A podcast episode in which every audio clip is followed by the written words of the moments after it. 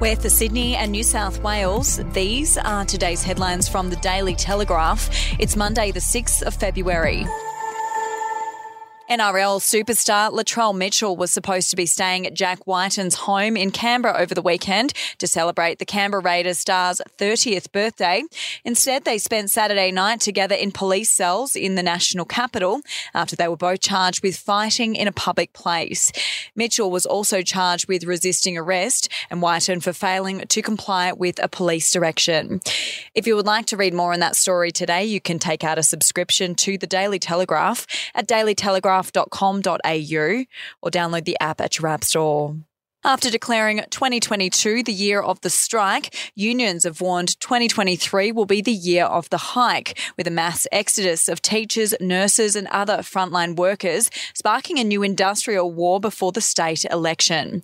A cost of living crisis in which inflation has surged 8%, but public sector wages have only risen 3%, has led to critical staff shortages in hospitals and schools as workers head for other opportunities interstate, especially Queensland. Queensland.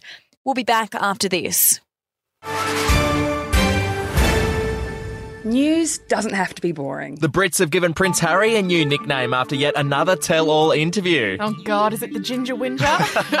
Let the team at news.com.au get you up to speed each day with their podcast, From the Newsroom. a couple were busted joining the Mile High Club. Well, I guess they can't fly Virgin anymore. Politics, sport, red carpets, royals. Get all the goss in just a few minutes. Follow From the Newsroom wherever you get your podcast from.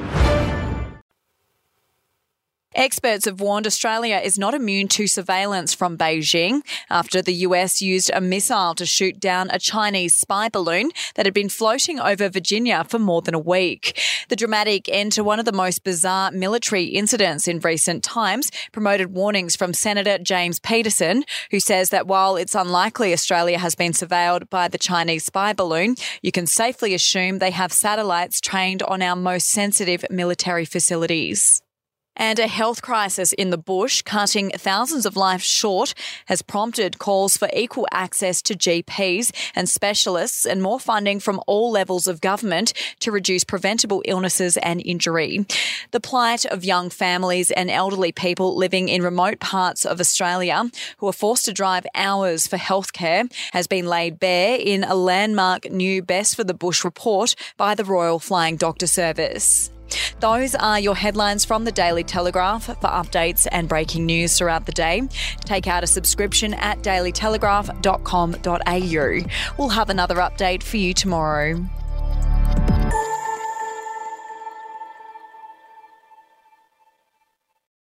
Are you ready to get an inside look at crime from someone who has investigated some of Australia's worst crimes? It was like Aladdin's Cave.